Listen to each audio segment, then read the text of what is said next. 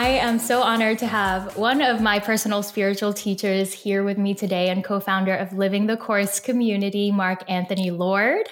He is an ordained minister, A Course in Miracles teacher and student, an author, counselor, channel, and a gorgeous, gorgeous man of service.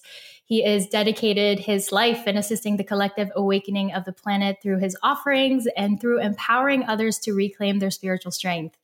Mark has also traveled all over the planet sharing his gifts and have trained extensively under renowned spiritual teachers like Michael Beckwith, among experiencing different modalities of spiritual healing.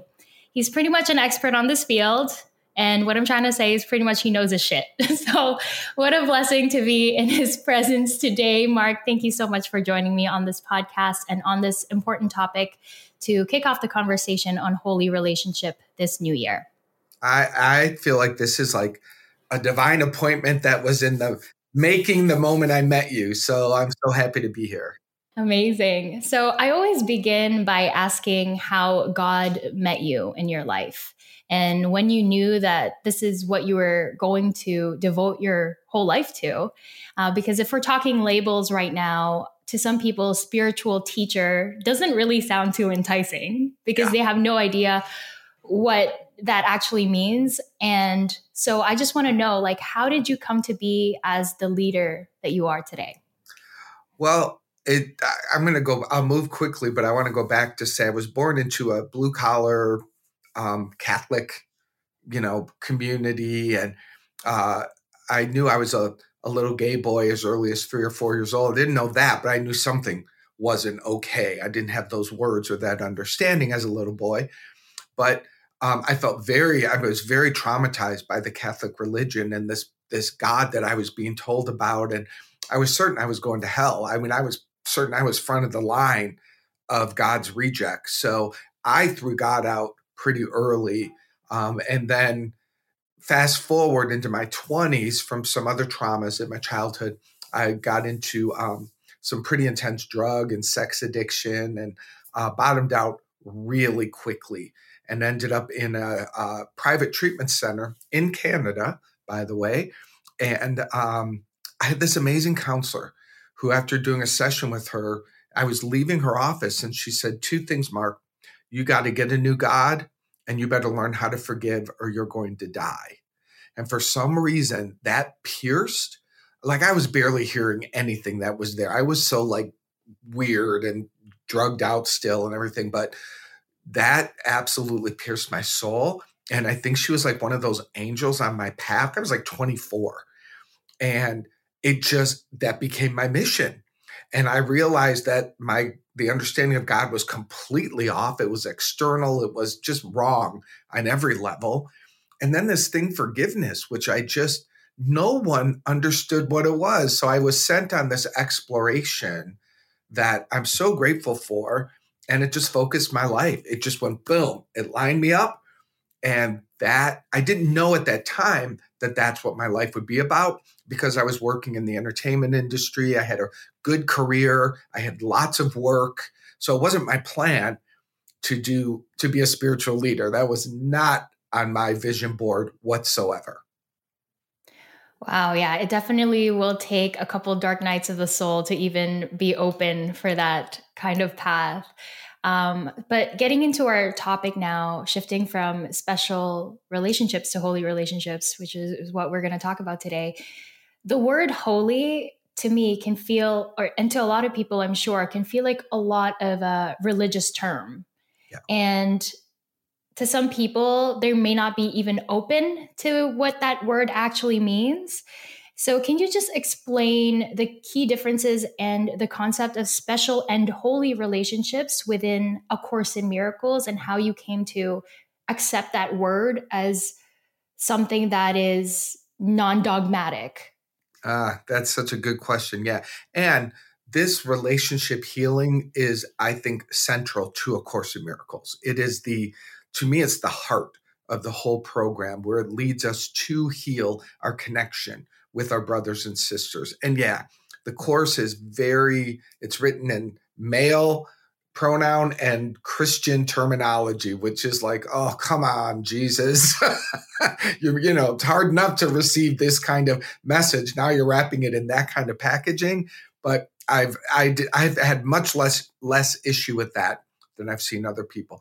But to your question, so holy to me is exactly something that we rejected. We projected that out of ourselves. So like, I can't be holy.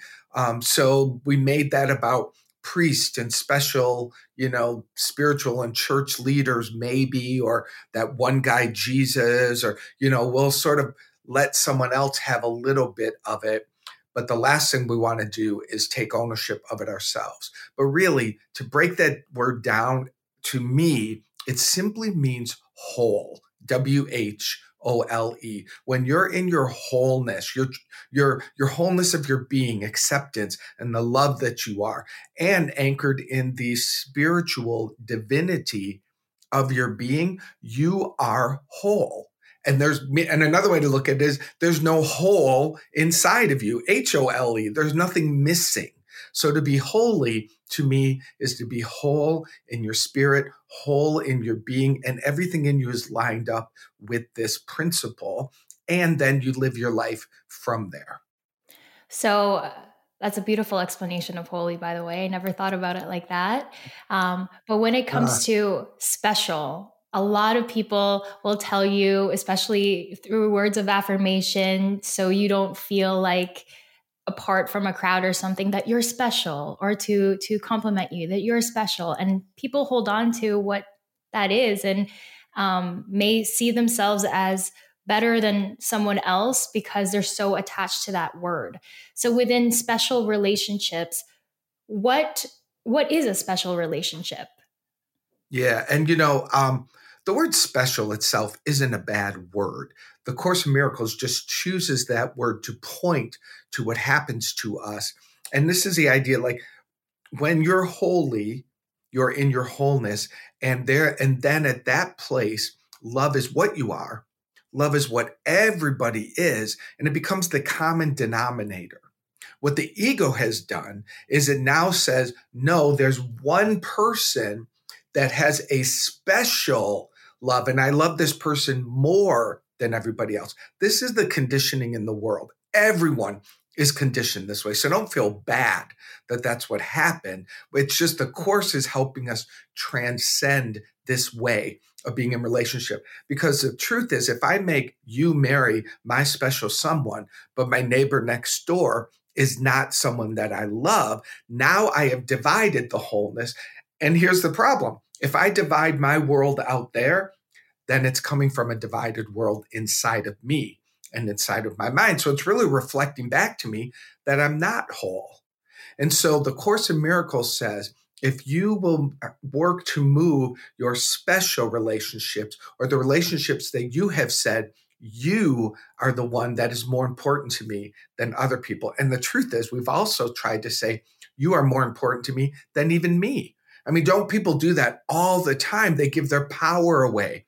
They tell that other person, look at our movies. You complete me. You're my one and only. Without you, I'm nothing. These are all very dramatic. There's songs about it. There's Broadway shows about this idea that there's one person, there's Disney movies that will say that person will come and save you and rescue you, and you will no longer suffer what is inside of you. Well, the reality is, if any of us have been in relationships or married, and I'm married long time, coming up on 27 years. So I know that special love that brought us to the altar over the years has become sometimes what the Course points to, special hatred. Like underneath that is this fear.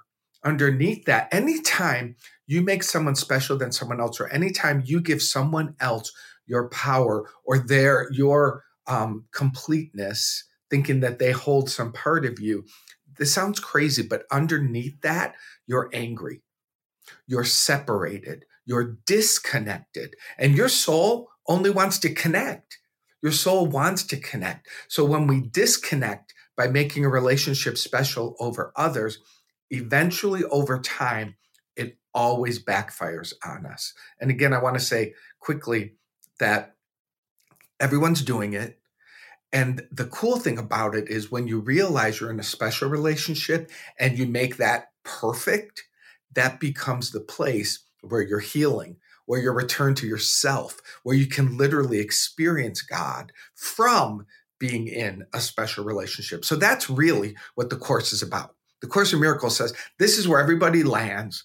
Everyone lands in this relationship where you think it's going to be your savior, but it turns out to be the pain in the ass, and it turns out to be that suffering, that secret suffering, or not so secret suffering, but that also becomes the very place where you can discover the true love that you are and the true love that the other person is. So the Course says, okay, you two came together, it became broken, but now let's use that very brokenness to reveal the wholeness within each of you. So it's actually quite a beautiful, sacred path. Mm-hmm.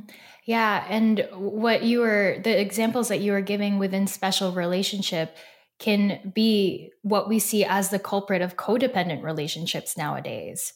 There's a lot of codependency because people hoard their partners or they use their partners as a projection to make them feel special and a lot of other things. And it gives out a very distorted understanding of what love actually means. And when you don't necessarily know the true meaning of unconditional love, that's the only kind of love that you're ever going to teach down the generation. And so I feel like it's such an important, significant learning that we all need to go through, because where we're heading now with the new world, it's all based from the foundation of love. And if you have a distorted way of love, of knowing what love is, then we can only really go so far, because we'll always be hitting that glass ceiling of the limitation that we've put love on. But within A Course in Miracles, from my understanding, it teaches us that there is no hierarchy for love, that you either unconditionally love or you do not love at all, which is the special kind of love. And most of the society believe that love is something that you have to do. Therefore, you hear those limiting beliefs that like love is not enough, or you need to sacrifice for love.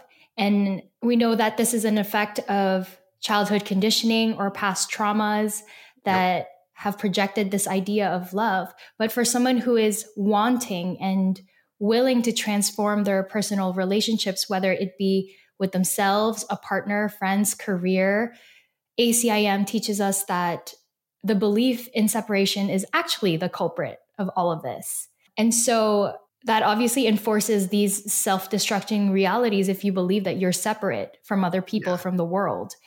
And knowing this, and from what you've experienced or witnessed in your work, how do special relationships typically arise, and what do they reflect about our internal state from what you've witnessed? Yeah, cool. I want to back up though. I'm going to come back to that question because what you said is so good. I just want to add, because I'm imagining that our listeners are going, well, wait a minute. I can't love my children. I can't love my husband. What about this? This doesn't negate contracts. This doesn't negate your divine appointments to have relationships in this lifetime. But what it does is when you let love lead and lift you into wholeness and to seeing it in everyone, your appointed relationships become deeper. Your spouse, your lover, your children, your parents, your coworkers, everyone, your relationships that you are more intimately in than other relationships, they become the place of joy. They become the place where you get to forgive and it actually makes your relationships better. And I want to say that because people start to get afraid, that it's all going to be neutralized. And what it really will be is lifted into the same vibration. And then what you have gets even better. So I wanted to get that in because I thought about that while you were sharing.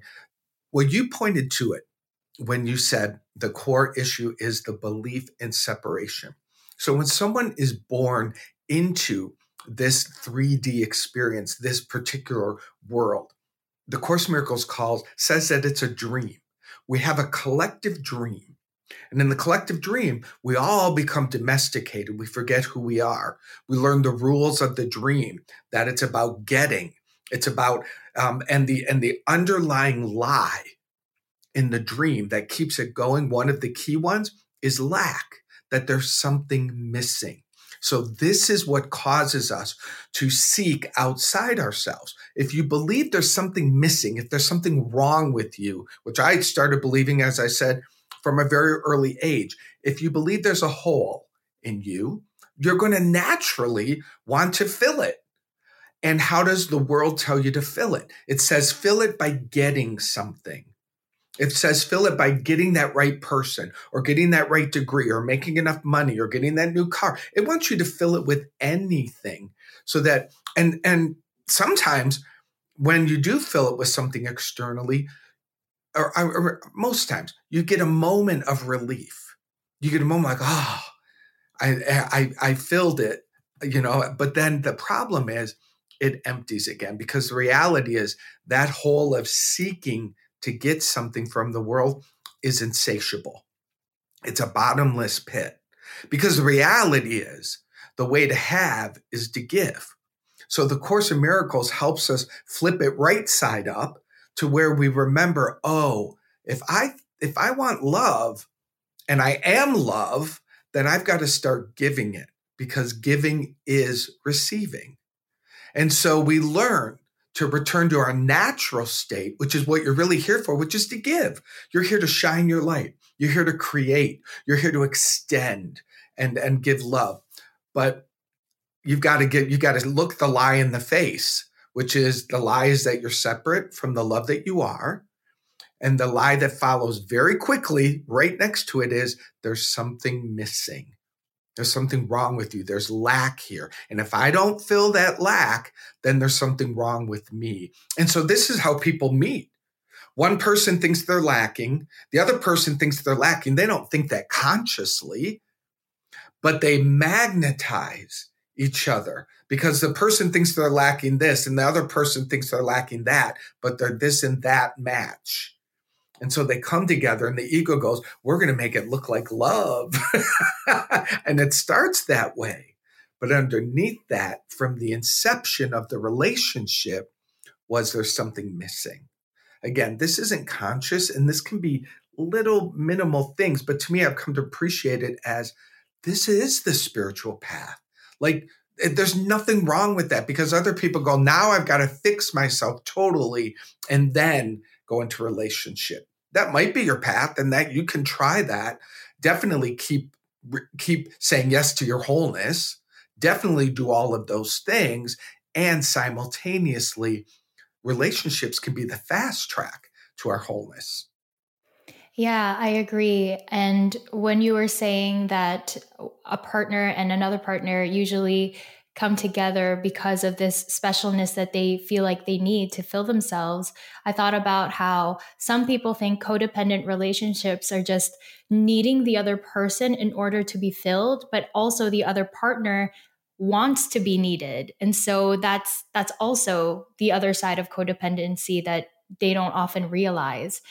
And coming back to the Course, though, that idea of being separate is obvious to the ego. Like, you see me right now, I see you, there's space between us. So obviously the ego is going to be like, we're separate.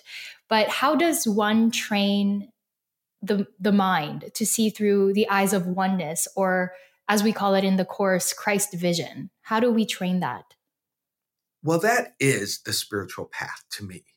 That is, and there's lots of ways to do that, honestly, you know, Buddhism and, you know, mystical Christianity. And, you know, some people sit at the feet of a guru. Some people climb the Himalayan mountains and meditate for years at a time.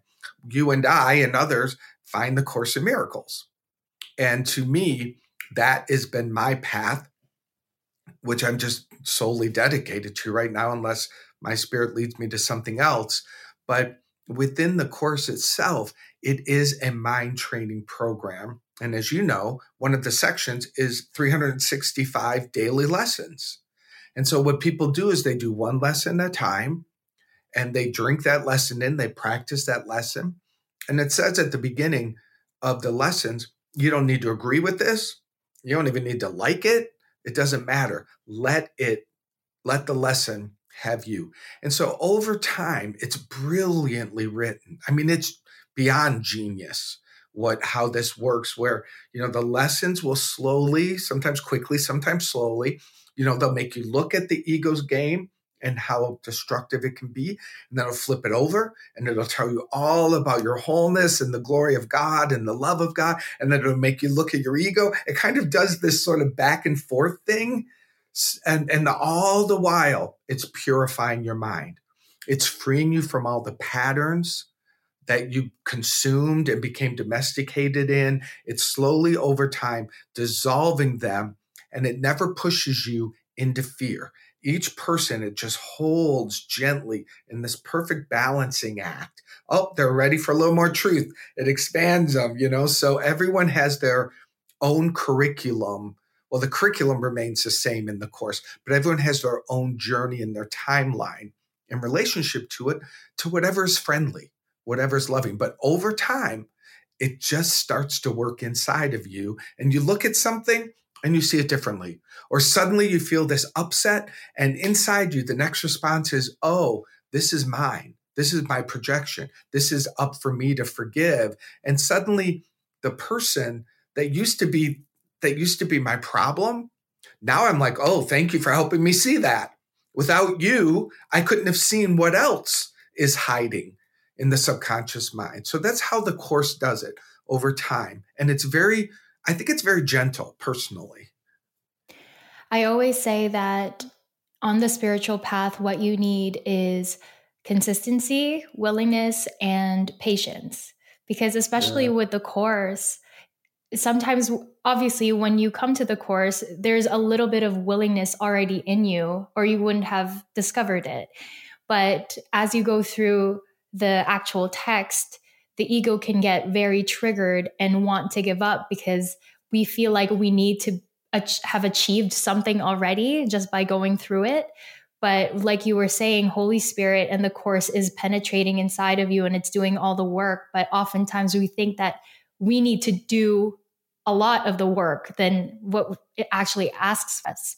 So when it comes to people or situations now that trigger the heck out of us, and we have lots of triggers, societal conditioning teaches us that they teach us to be revengeful or to stay in guilt, fear, or victim consciousness. And on the other hand, A Course in Miracles teaches us to love and to forgive.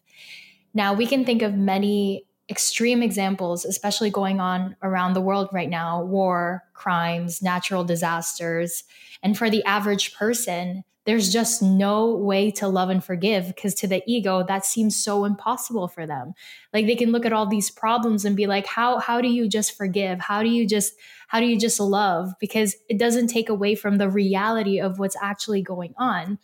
And so in that case, I think of it as like the ego making it personal, the ego making it special. And that's where the specialness comes in. Now, my understanding of the course is that it teaches us to serve at the highest level of love, to operate from that love consciousness, no matter what the external circumstance is. So my question is, what is forgiveness? Like, what is forgiveness? Because the word has a lot of connotation. It has a lot of depth than the ego can ever comprehend. And forgiveness, when you hear it, we think of like, oh, I forgive you. Okay, then we're good. But forgiveness in the course means so much more. And its power is so underrated. So what is forgiveness and what role does forgiveness play in the transformation of special to holy relationships? Yeah, we're going to hang out for a whole afternoon here, my friend. Just a small question.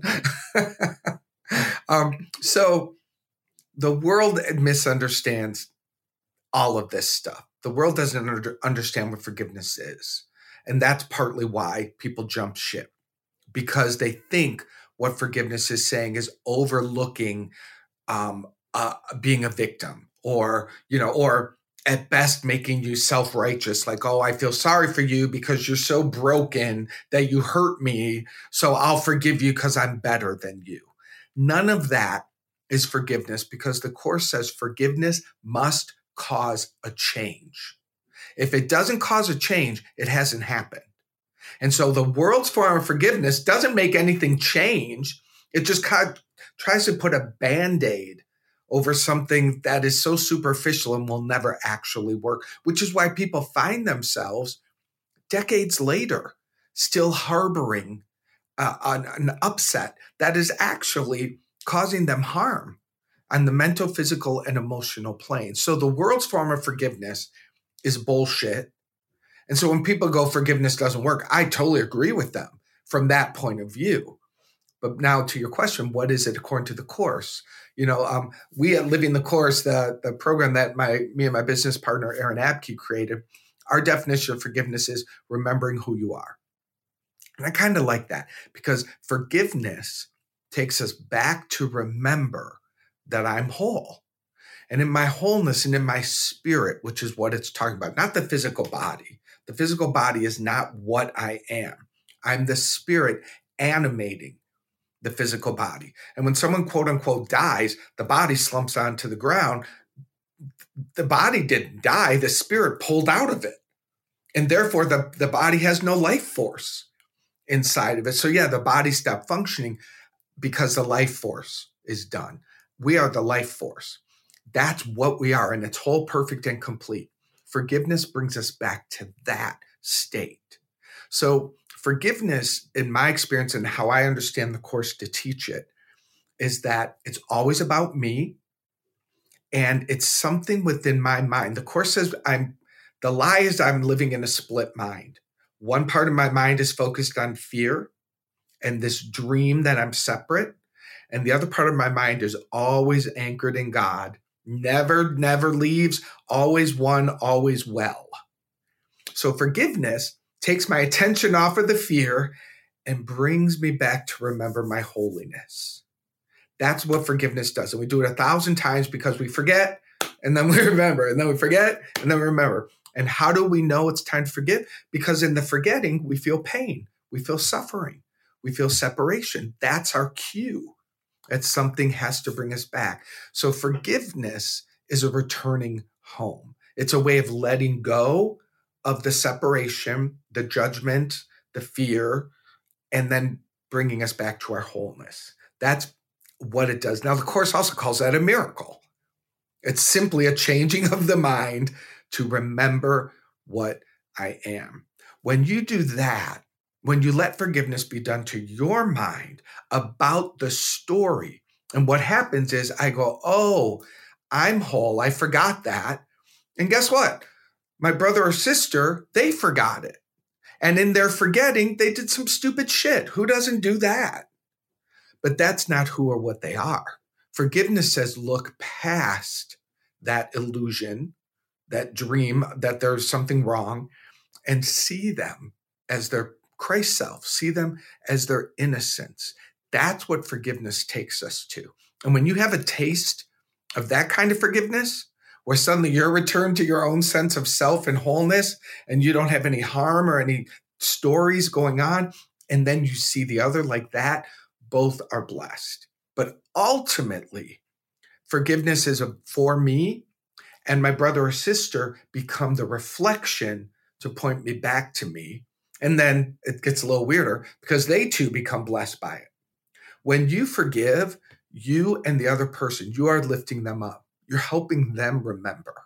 It's like if their path is 1,000 years until they remember their wholeness, when you forgive them of that thing that they forgot, or you know how they're acting when they forget that they're one with God, if you can help forgive that within yourself and for them, their journey shortens. And now they go to 600 years or 400 years or 100 years or a year. You know, that's what the Course helps us do. It says it shortens the amount of time it would naturally take for you to return to your wholeness. And that's a lovely gift to give anyone. That was amazing. Yeah. So forgiveness is remembering who you are and remembering the divine Christ essence of the other. And I like that whenever we have our meetings together with the group, that instead of saying, oh, I forgive that, you always say, I ask that forgiveness set me and everyone free. And I feel like when you say it like that, it's so much more empowering because you kind of stand in your power and say that I'm willing for forgiveness to work through me, but I'm actually not the one doing the forgiving, like not the ego. And so that just came up in my mind. And I just thought that was such a beautiful way to explain what forgiveness is. But I want to pivot a little bit about Holy Spirit, because I know you work with Holy Spirit all the time. And this kind of ties in with the last question, but who is Holy Spirit and what is Holy Spirit's function in the transforming of special relationships? Okay. Well, Holy Spirit is my friend. I have a very personal relationship with this voice. In fact, I want to back up a bit. I also do channeled healing sessions, which I was very resistant to. Like 20 years ago, the Holy Spirit came to me and sort of downloaded this ability to hear a voice in service to other people expediting their freedom. And I was like, no way, I'm not doing that. I'm not going to be one of those people. Well, over the last couple of years, I've allowed myself to embrace it. So for me, I want to say first, it's this voice of love. It's clarity. It speaks to me. I can hear it as clearly as I hear your voice inside of me. I pray from it. I've over the years become so reliant upon it that I'm thrilled to ask everything, get guidance on everything that happens, because that's what it's here for, to guide you to make the choices that are of the most loving. Because the reality is, we don't know. We think a choice is loving, but fear can be disguising itself as love. You know, for example, you think you're loving your partner when you're controlling them. You think you're loving them when you're telling them what to do. But the reality is you're afraid. You're moving from fear. And in that fear, you're actually pushing away the opportunity that you're seeking. So the Holy Spirit is within us. It's called so many different things. It's the bridge from fear to love. It's the guiding voice. It's the voice for God inside of you. It's like the intermediary between the split mind to heal the split mind. Eventually, the Holy Spirit's voice is what you are. It's like your higher self or your higher power that is within you. 12-step people understand that, because those who have gone from addiction to recovery, it's the whole journey from fear to love. And what got them there? Their higher power. Something mystical woke them up. And something, when they listened and followed it, sometimes it showed up as their sponsor, shows up in the meetings. Eventually, you learn to rely upon it as a way of life. There's that guiding power that loves you and will always help you choose the highest. That's what the Holy Spirit is. Again, it's a word that feels religious and it feels separate. But in my experience, it's just like my best friend, and there's no judgment. It's only here to help us. And eventually you align with it as your way of being. And then eventually, when there's not two voices inside of you, when you no longer have the voice of fear, which the Course says that's Jesus, the only difference between Jesus and you is that Jesus only hears the voice of God. And that's all that is. For us, we still are experiencing the split. We hear the voice of God, and then we hear the ego voice. So when the ego voice dissolves, through the practice of forgiveness and through the listening of the Holy Spirit, there's just something that happens where you go, oh, that voice is just me. I am that voice of love. I am that idea of God. I thought it was some other voice over here. And it sort of plays that game for you until your remembering brings you totally home. So what you're saying is pretty much, if you're going to have a codependent relationship, have a codependent relationship with Holy Spirit. Oh, get all codependent up on that. Lose yourself. Give it all. Because the Holy Spirit will never be codependent with you. I love it. So yeah, now, you can get up all in it. I've been blessed now to witness you channel and use affirmative prayer, like you said, as a useful device to deepen me and other students' relationship with our divinity. And for both of us coming from a Catholic background and transitioning to our own spiritual path, how has your relationship with prayer changed? And in what ways have you seen God bless your life with your personal approach to prayer? Well, yeah, that's one of the biggest shifts, because being raised Catholic, my prayers were rote prayers, and they were praying to an external God, begging and beseeching and feeling angry at God and then begging God to help me. And so my prayers from my childhood were all fear-based. So the shift from that to affirmative prayer, which is what I've learned over my training and at Agape with Michael Beckwith, and studied Science of Mind, studied all kinds of New Thought teachings, and just became a master of prayer. Not that I'm better than everybody. I've done my 10,000 hours of prayer, that's for sure. So I do, the more we do it, the more connection we feel. So one of the big differences between the way I pray today and then is I was praying to God, reaching outside myself. Now I pray from God, from my divinity. And that's what affirmative prayer does. Affirmative prayer starts with defining what God is as whole, perfect, and complete. And then it moves to the next step, which says, well, if that's what God is and I'm made from God, I am that too. So there's an alignment process that takes place first, so that from that alignment, then it says, in alignment, ask and it is given. Then the alignment is like the kingdom of heaven, where all already is given. So now prayer becomes remembering, and prayer becomes declaring, and prayer becomes creating. It comes like, it's like there's this field of pure potential. And quantum physics says the observer moves the wave to particle. That's what prayer does, but it does it at the highest vibration, with the intention of healing, with the intention of remembering. And it all happens in the mind, which is where A Course in Miracles works, in the mind. Because when you develop, and this is law of attraction, this is like basic Abraham Hicks stuff.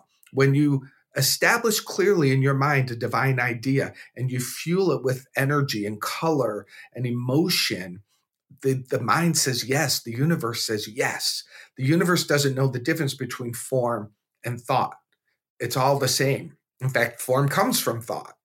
So prayer now is creating. Prayer now is remembering. Prayer now is empowering.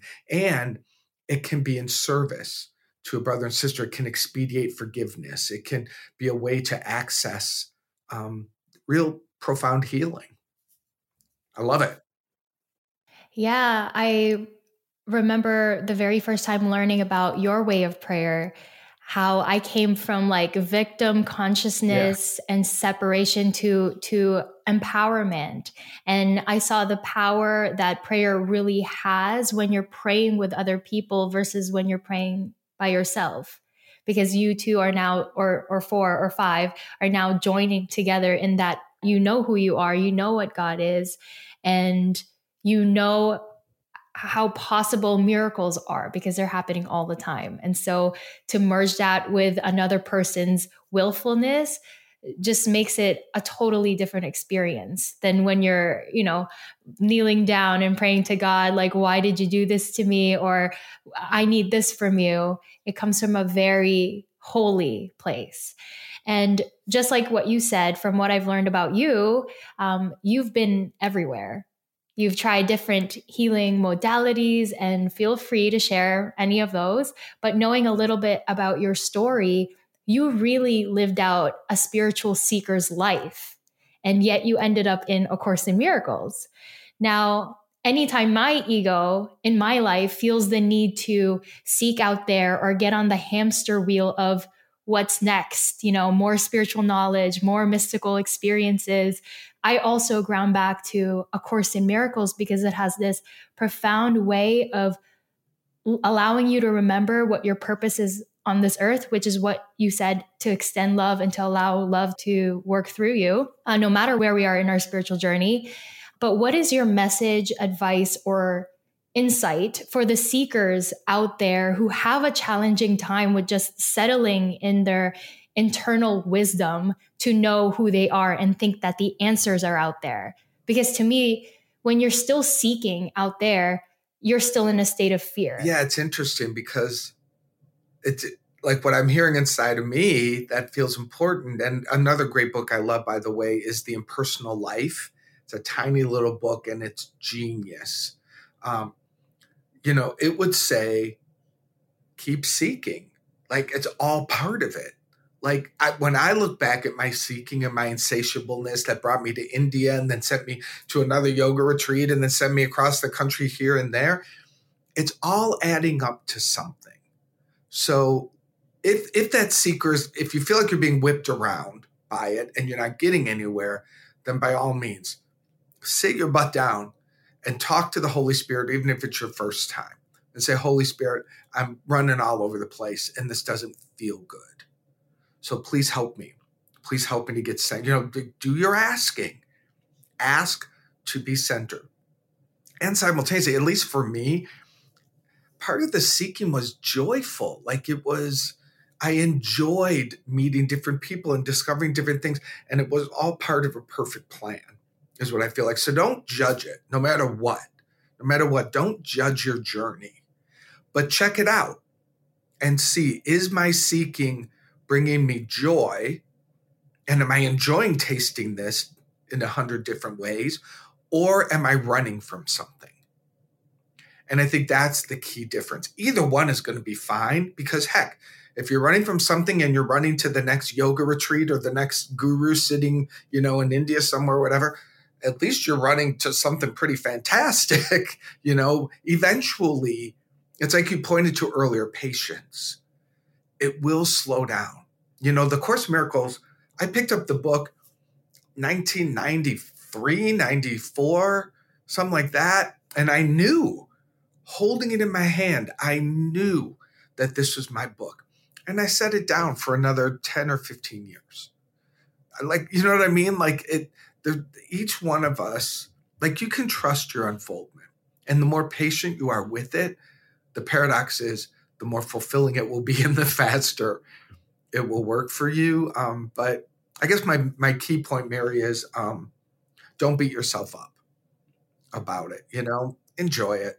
Yeah, I like that, because anyone who's in the spiritual journey is going to be going back and forth all over the place, trying to seek out there.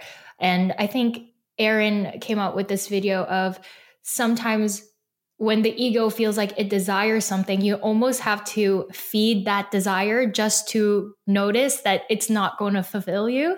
So just like you said, once you're on this path, it's not like God is going to lead you astray. You're still going to get somewhere.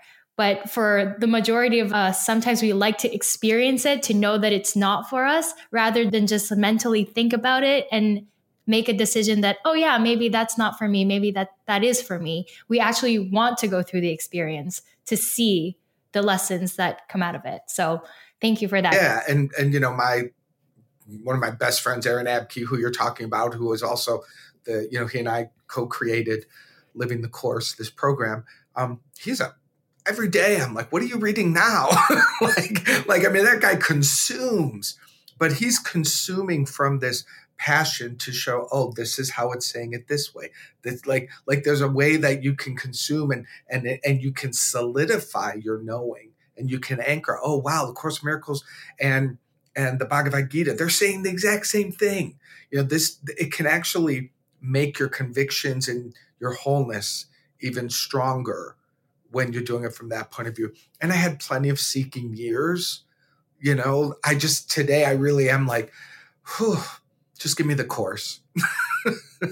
just give me the course. I read other things, but I just want to read the course. I want to memorize it. That's what I feel like. Yeah. And I find that there's so much beauty in reading and, other modalities of healing and awakening, because when you have all those different perspectives, you're able to serve better because you're able to meet people with what they resonate with. And I feel like that is what makes such a powerful spiritual leader, that you're not just teaching through one healing modality, but also combining everything that you've learned, everything that God has prepared you for, in order to serve in the best way possible. And I feel like that's what makes you and Aaron so powerful together, because you have your own experience and path that you went through, and so did Aaron, but you two together just meets everybody where they're at, and it's more powerful in that way. So just to summarize, what you said, that all special relationships comes from the belief of separation, which feeds our unworthiness,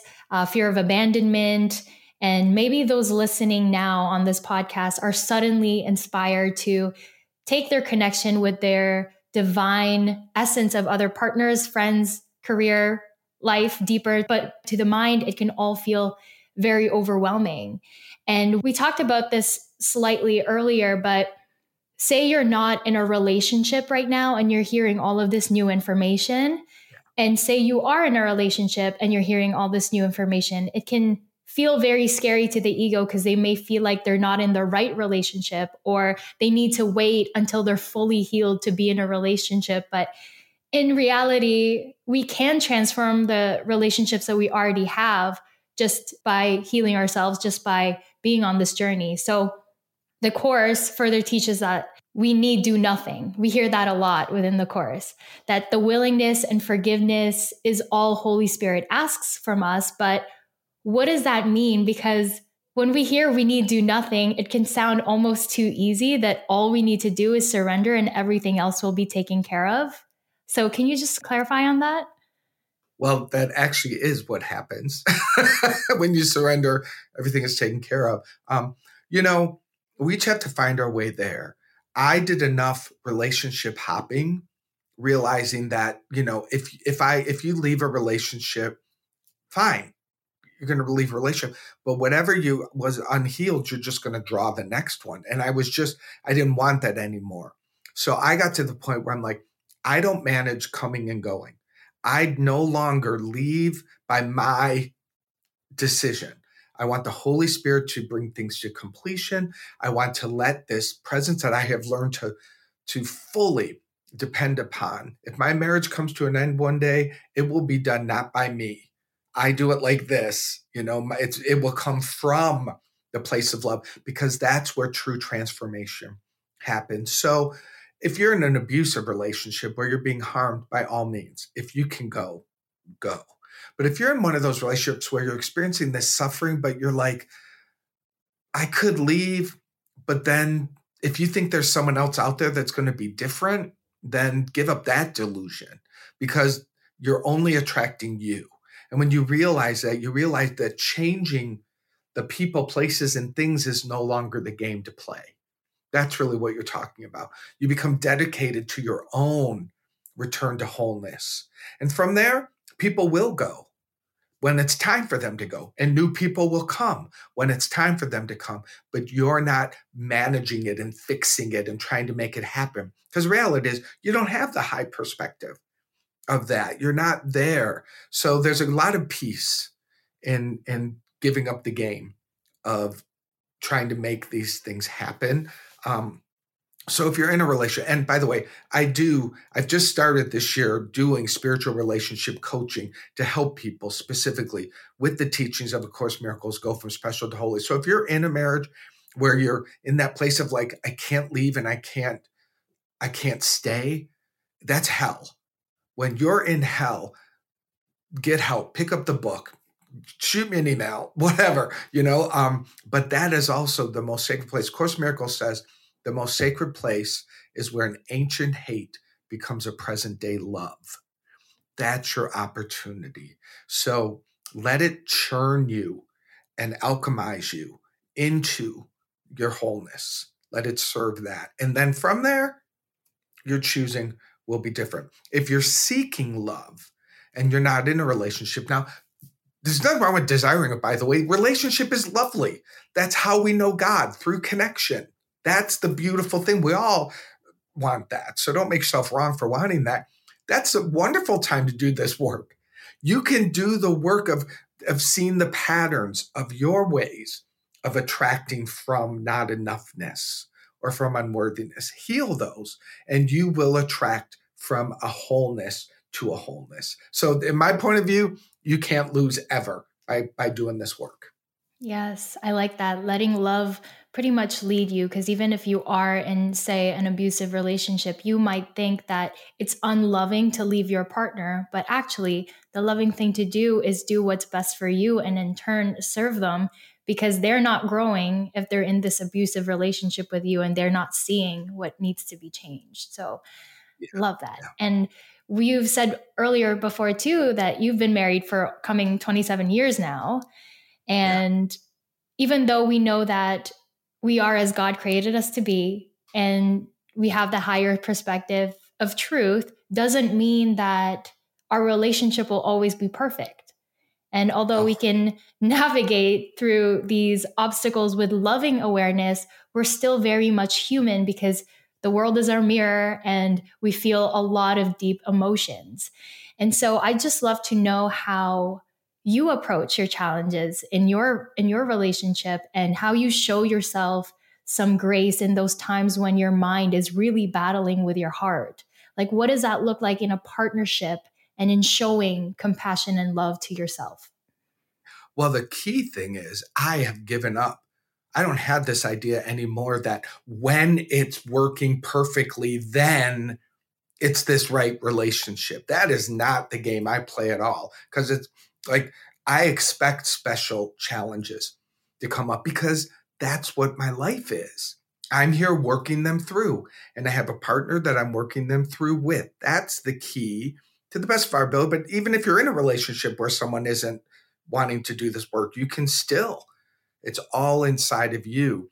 So I used to have this like, oh, this must not be right because it's hard right now. And now I go, oh, this is hard. This must be right.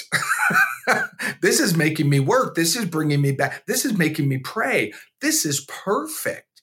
So now I don't have this like, because I had a story. I think a lot of people have a story. When it gets hard, then it must be wrong. And that is just, that hurts, you know, and I just don't have that. When it's hard, it's a call to return to God. It's a call to forgive. And that's what I'm here to do. So that would be the key thing. Like, don't name it. Don't judge it. Just let it, it's your reflection. So use it to awaken. I like that. And I think that's what you emphasize within our community as well, that, you know, holy relationships are great. The relationships we have is here for us to awaken deeper. And we need the other partner to show our unhealed parts of ourselves in order to ascend and to evolve.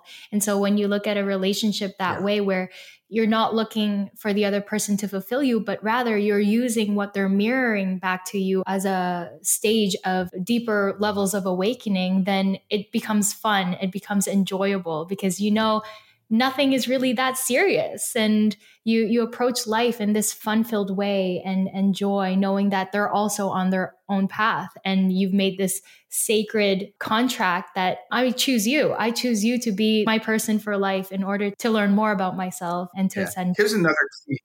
I'm sorry to interrupt you, but holy relationship is the container. The content is whatever you guys are working on. You know what I mean? A holy relationship, the two people inside that container, they could be in this big upset. They could be struggling with addiction. They can be really working some shit out. The container is holy relationship. Everyone's content is your individual classroom. Yes, I love that. You've definitely changed my outlook the past 2.5 years on what relationships are really made out of. To close us off, for anyone who's interested in working with you, what are some offerings that you have right now or that are available? And what's your main focus at the moment? Because I know you've said that this is kind of a niche that you're working on and focusing on. But if someone's interested in working with you, how can we do that? I have two offerings, which I'm really building. Like you said, I do special to holy relationship coaching. And I do that for women right now. And there's two ways I do that. I can do one-on-one. And I also do it in groups. I love groups. I love group work. I currently have one running. I'm launching my next group, which is 8. It's 8 people. So we keep it small so we can grow together and help each other. That begins in April. So that'll be my next launch of a circle. And then I do the Holy Spirit, or I took that word off. I do channeled healing sessions. So that's another way. You can go to my website.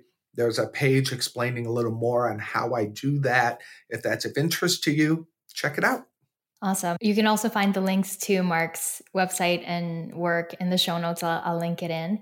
But not to put you on the spot or anything, Mark, I would like for you to bless us, bless this episode, bless this conversation, and maybe a prayer from you to just bless us all in transforming our special relationships to holy relationships to close us off, if that's okay. I will gladly do that. Happy to do that. All right. So I do that and close my eyes. If you can do that by joining me, close your eyes. If you're listening, even if this is later, close your eyes and let this prayer be for you. And so I begin, as I explained earlier, by placing my attention upon God. God as perfect love, God as unconditional love, God as a presence and power that just gives and gives and gives and doesn't seek to get anything because it is everything. God is the light. God is the connective power. God is the pure joy of every being, everywhere present. There is nothing lacking in God. And because this is true about God, this is true about me. Because I am created from God, by God, with all that God is. So I am the love of God. I am the grace of God, the power of God, the peace of God, the creative power that God is, I am. And as it's true for me, this is true for you, the listener. And what I know for you is that you are walking in God. You are like a fish swimming in the ocean looking for water. It's impossible for that.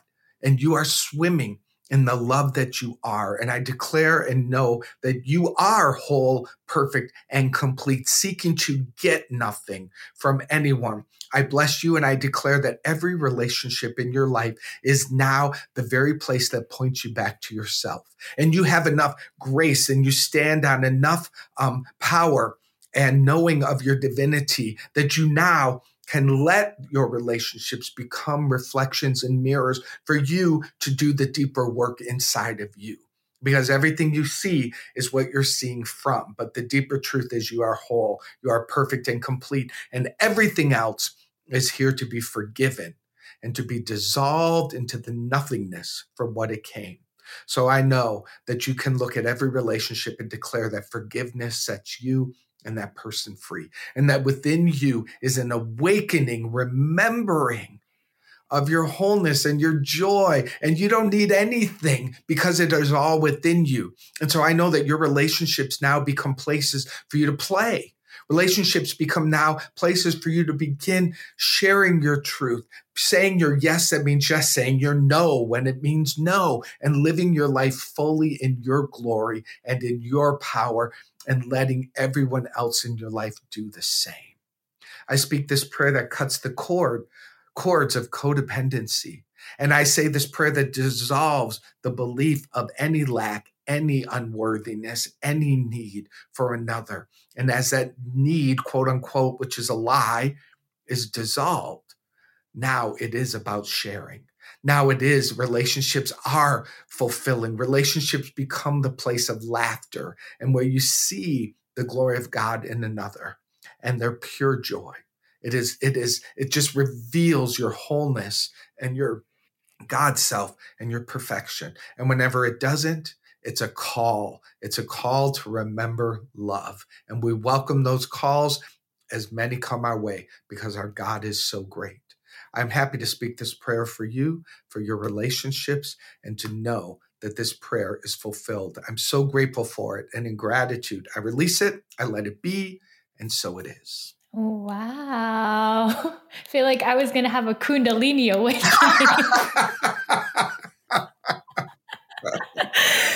Well, Mark, you've been an absolutely beautiful role model in my life and in my husband's life as well, and have been an awe-inspiring and such a fun leader.